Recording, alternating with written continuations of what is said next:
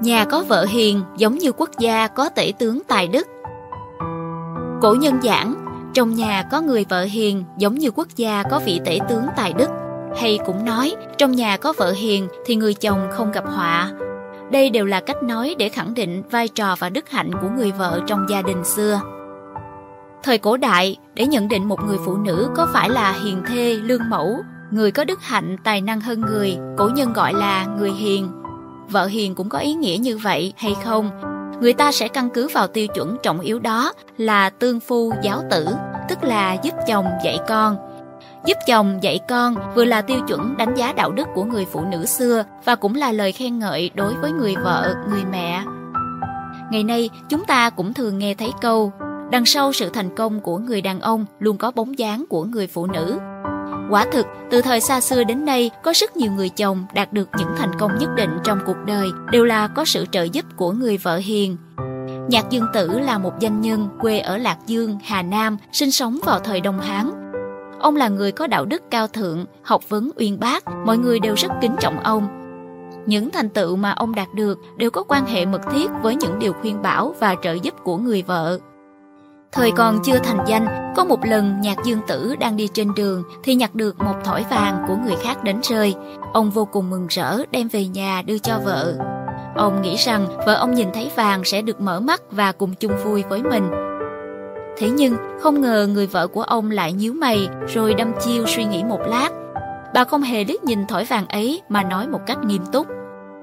Thiếp nghe nói người liêm khiết không uống nước suối đạo, người khí tiết cao thượng, không ăn đồ bố thí. Huống chi chàng nhặt được vật quý mà người ta đánh rơi, không nghĩ đến việc trả lại người mất của mà muốn bỏ vào túi riêng. Làm như vậy chẳng phải là làm ô uế phẩm hạnh của mình hay sao? Nhạc dương tử nghe xong những lời này như bị dội một gáo nước lạnh. Ông lấy làm kinh hãi, rồi lập tức sáng suốt, bình tĩnh trở lại. Ông cảm thấy vô cùng xấu hổ về việc làm của mình, liền lập tức đem thỏi vàng để lại chỗ cũ. Người vợ thấy chồng biết lỗi lầm liền sửa ngay thì hết sức vui mừng và thương, bà lại khuyên nhủ ông.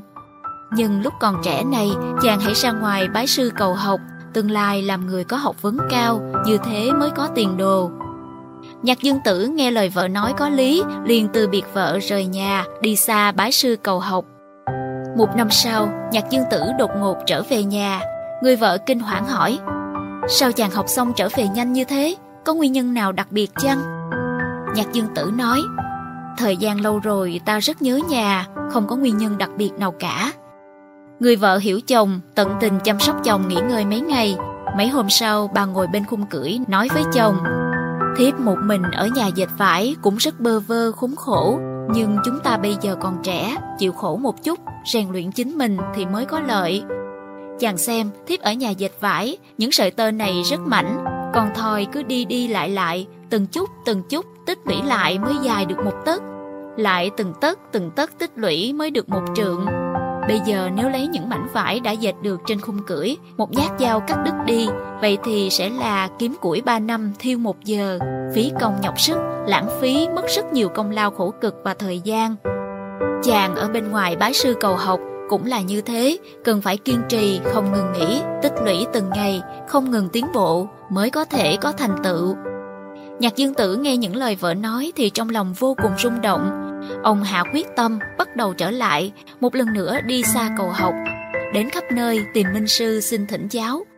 Suốt 7 năm liền ông không về nhà, cuối cùng trở thành người đạo đức cao thượng, học vấn uyên bác, được người đời tôn kính. Khi vợ của nhạc dương tử qua đời, quan thái thú tại địa phương đã cử hành nghi thức an táng long trọng cho bà. Triều đình còn phong tặng cho bà danh hiệu Trinh Nghĩa, trong sách sử Hậu Hán Thư cũng có ghi lại sự tích người vợ của nhạc dương tử ở Hà Nam. Một người vợ hiền không chỉ giúp chồng trở thành người có phẩm chất đạo đức cao thượng, thành tựu được sự nghiệp, mà người vợ đó còn được sử sách lưu danh ngàn đời.